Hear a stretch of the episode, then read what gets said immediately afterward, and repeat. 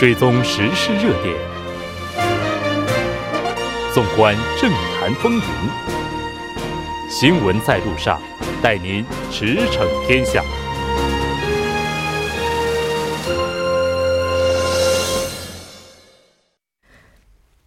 了解最新热点焦点，锁定调频一零点三新闻在路上。在接下来的半个小时，将为您带来此时此刻主要新闻聚焦分析以及数据有话说。广告过后马上回来。您的参与，我们的动力。参与我们的节目，您可以通过手机短信的方式发送短信至井号幺零幺三，每条短信收取五十韩元的通信费用。您也可以登录我们的官网 tbs 点首尔点 kr 收听更多回放。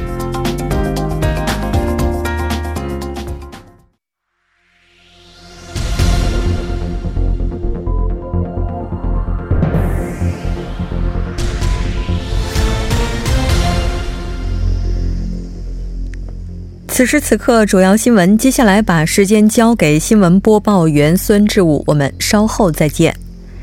下面是本时段新闻：韩国政府将明年的工作重点放在提振经济上。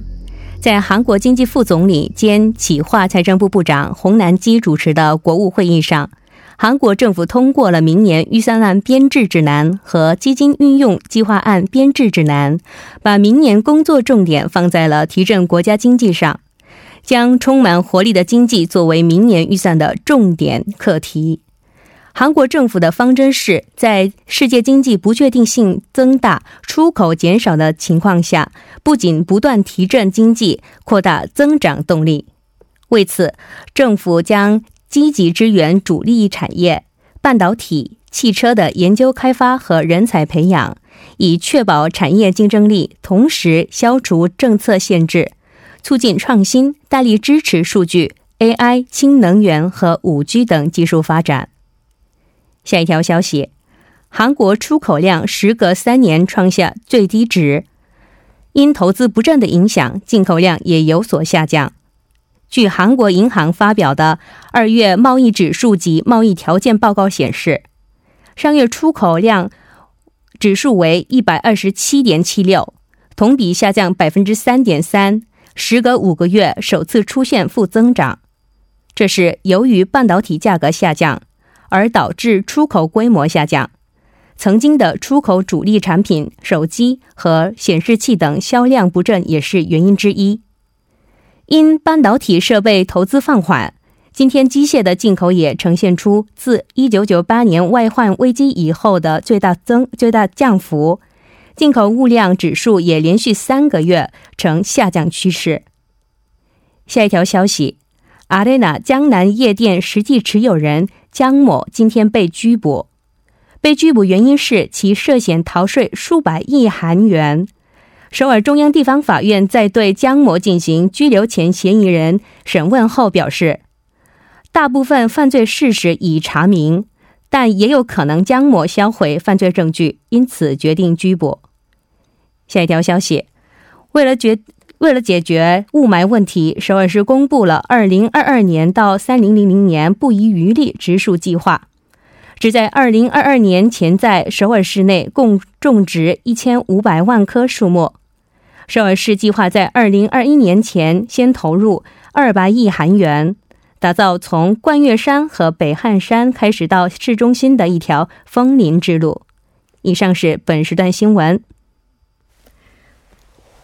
韩国政府于今天在国务会议上敲定了2020年预算编制方针。超级预算呢，应该说也是目前非常的引人关注。接下来马上连线成均馆大学中国大学院的安玉花教授，一起来了解一下。安教授你好，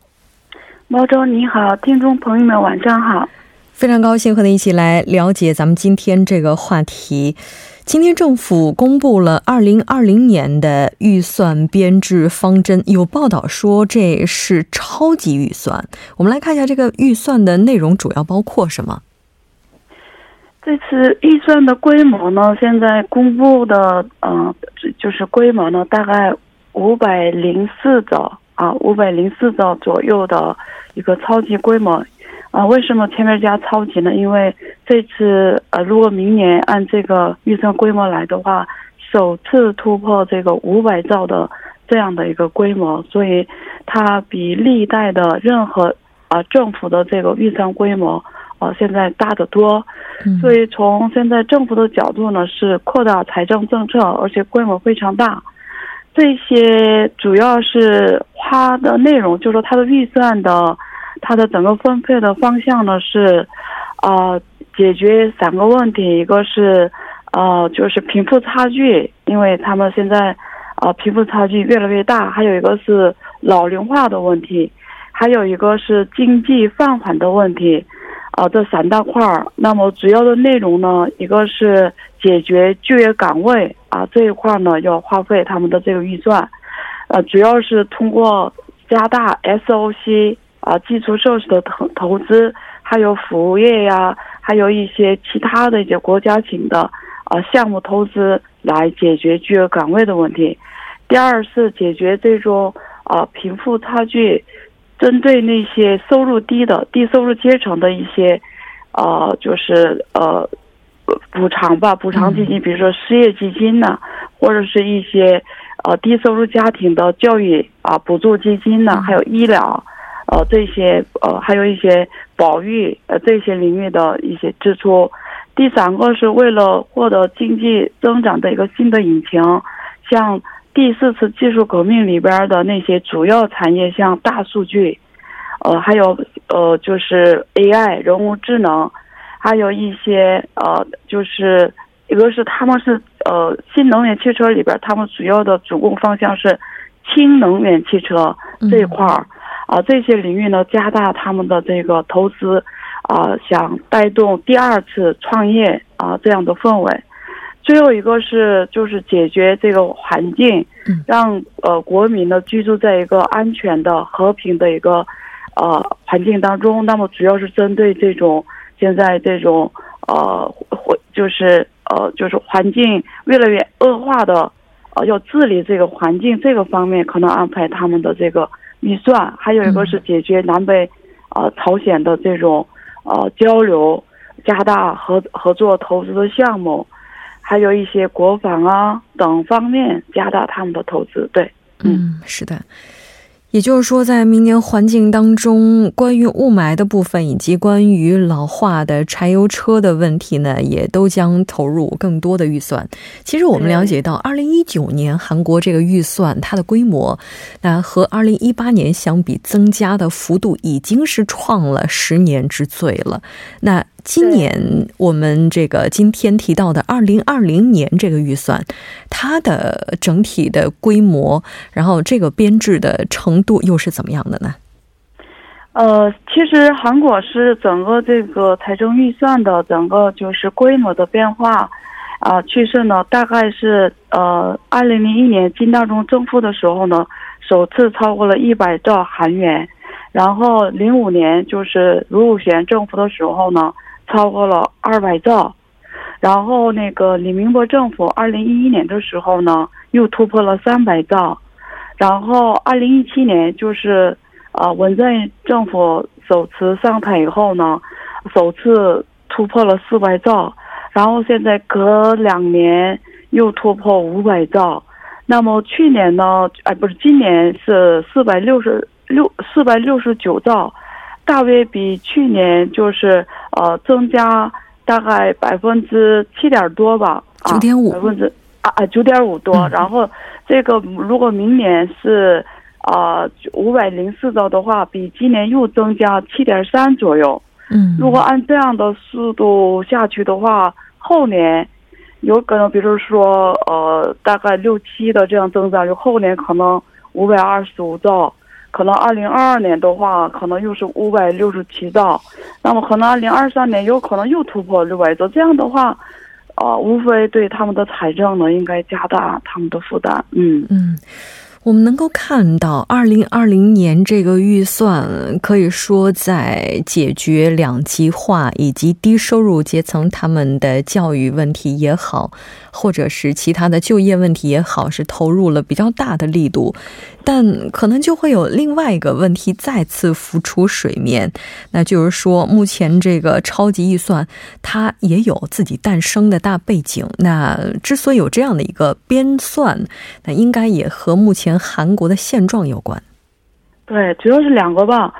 一个是明年你也知道有他们新选国会议员嘛，嗯，那么在野党呃，就是在现在民主党和这个。这个自由韩国党在内的那些在野党竞争比较激烈。那么从现在执政的政府不是这个民主党这一块嘛？那么明年呢，如果经济再像今年一样这么不好的话呢，影响他们的得票率。那么明年呢，加大投资，啊，就是特别是那些呃一人一票嘛，那些十八岁以上的成人，那那些处于那些比较贫困阶层的。啊，加大他们的这种支出，啊，可以呃，就是选选选票率可能高一些。然后呃，第二个是，确实他们现在这这个文在寅政府呢进来以后，经济确实现在往下滑。今年可能从今年开始，经济应该是不会特别好，因为今年半导体已经，比如说我们三星也举例，现在三星的整个第一季度的可能营业收入。创历史最低水水平，这样的话，整个国家的增长率只能下来。那明年可能是，呃，更厉害。那么这样的话呢，这这个会直接影响大大下届的那个总统的选举。嗯。那么这样的话呢，呃，这个国这个这个政这些政府呢，可能这个是呃输在明输在未来。那为了就是缓慢，让就是呃就是让。自己的经济软着陆哈，可能只能是通过扩大财政政策来支持呃整个经济的呃下滑的趋势吧，应该是是阻止经济继续下滑。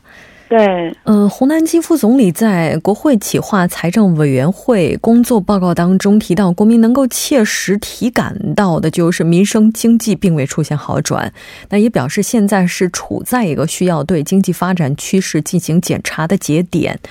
那在这个节点上进一步去增加预算，可能出现另外一个担忧，就是会不会增加国民的财政负担。那肯定了。其实这个现在这个这届政府进来以后呢，就明显的提高了整个国民的这种呃税收的这个负担率。呃，他们现在 GDP，我们用 GDP 对比的这个比值来判断一个国家的这个税收负担。那么这届政府进来以后呢，GDP。啊，比值的这种税收负担率已经超过了，现在大约二十点二八左右。嗯，这个历年以来是头一次超过了百分之二十以上，所以你你你这个政府花钱，你不增加收收税税收是不可能的，你必须一头放一头必须加大这个税收，这个两个不可能，你又低税率，然后又扩大财政政策，这根本不可能。所以我估计以后，呃，越来越多的这种税收的呃增加税收的政策会出来。其实现在已经出来很多了，包括现在这个呃房产税，还有一个是这个现在资本市场的这种转让税。以前买股票卖股票以前是不收税的，现在也要说要收税了。现在啊，然后其他的包括这个他们你也知道，在韩国生活有很多税务。都有减免的事项，比如说信用卡啊，然后你加入什么保险费，一般都给你控制控制税额的减免的。这些税额减免的很多项目，现在逐渐一个一个开始取消了。上次本来要这个信用卡消费要取消，因为反对太大，延缓三年。反正这样的就是税额减免的项目，一个一个一个的现在。因为这是企划财政部的权限嘛，都不需要什么国民的同意就可以做到的这些，所以这个现在都已经开始啊做了，所以我估计以后税收负担率对国民来说明显感觉到应该，我自己也感觉到已经，呃，确实增加了很多。嗯，当然，政府的目的是希望缩小两极分化，但是在这个前提之下，现在这个阵痛该怎样去度过，这也是人们非常头疼的。那另外，经济界也非常担心超级预算会不会影响韩国财政的稳健性。呃，幸亏吧，这个韩国呢，在 OECD 国家里边，它的政府的负债率最低。OECD 平均呢是大约百 GDP，这也是用 GDP 比值来算。一六年的基础来看的话，OECD 的平均呢是 GDP 对比财政府的负债率是大约一百一十三点三。那么韩国政府呢，大约是在还不如它的一半，大概是三点七，确实很低。这个可能是从政府角度还是有一些空间去扩大他们的财政支出吧。嗯啊，所以整体来说，政府的负债率不高，但是韩国是，就是家庭的负债率很高。OECD 平均 GDP 对比是九十六点九，韩国是哎不不，OECD 平均是平均是六六十七点三。但是韩国的家庭的负债率 GDP 对比比值现在九十六点九，大约快到二两倍的水平。所以韩国是家庭的负债率高，国家政府的负债率低这样的现象。嗯嗯。当然，这份预算案的编制方针是已经出炉了。接下来呢，还要走其他的程序。二十九号会通报至各部门，到五月三十一号的时候，各部门需要提交申请书。之后最晚呢，会在今年九月三号之前提交国会。那提交到国会之后，朝野上下又是新一轮的博弈。非常感谢安教授带来今天的这一期节目，我们下期再见。好，再见，谢谢。接下来关注一下这一时段的路况、交通以及气象信息。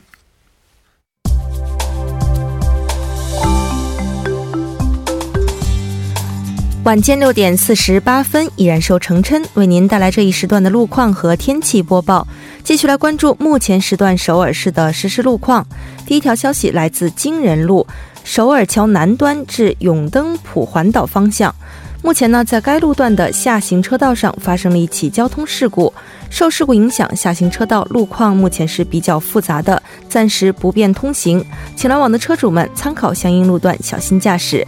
下一则路况来自东部干线公路义政府方向月桂一桥至陆川桥这一路段。在不久之前呢，发生在该路段三车道上的交通事故，目前已经得到了及时的处理。但是呢，受到事故余波以及目前晚高峰行驶车辆增多的影响，后续路段从长安桥开始拥堵严重，还望途经的车主们保持安全车距，小心驾驶。好，我们继续来关注天气。随着大气扩散条件的转好，首尔市呢今天的雾霾浓度恢复到了正常的水平，庆北等地的雾霾浓度成功的恢复到优秀的水平。但是现在放心还是为时过早，明天雾霾还会见缝插针的持续发展。预计明天全国多数地区的雾霾浓度还是整体偏高，公众在外出时呢注意做好健康防护的措施。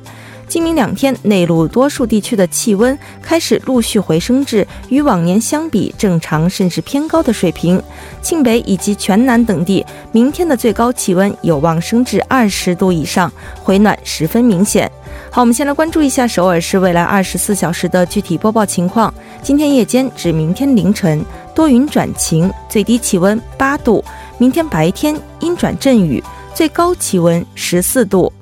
好的，以上就是这一时段的天气与路况信息，我们稍后再见。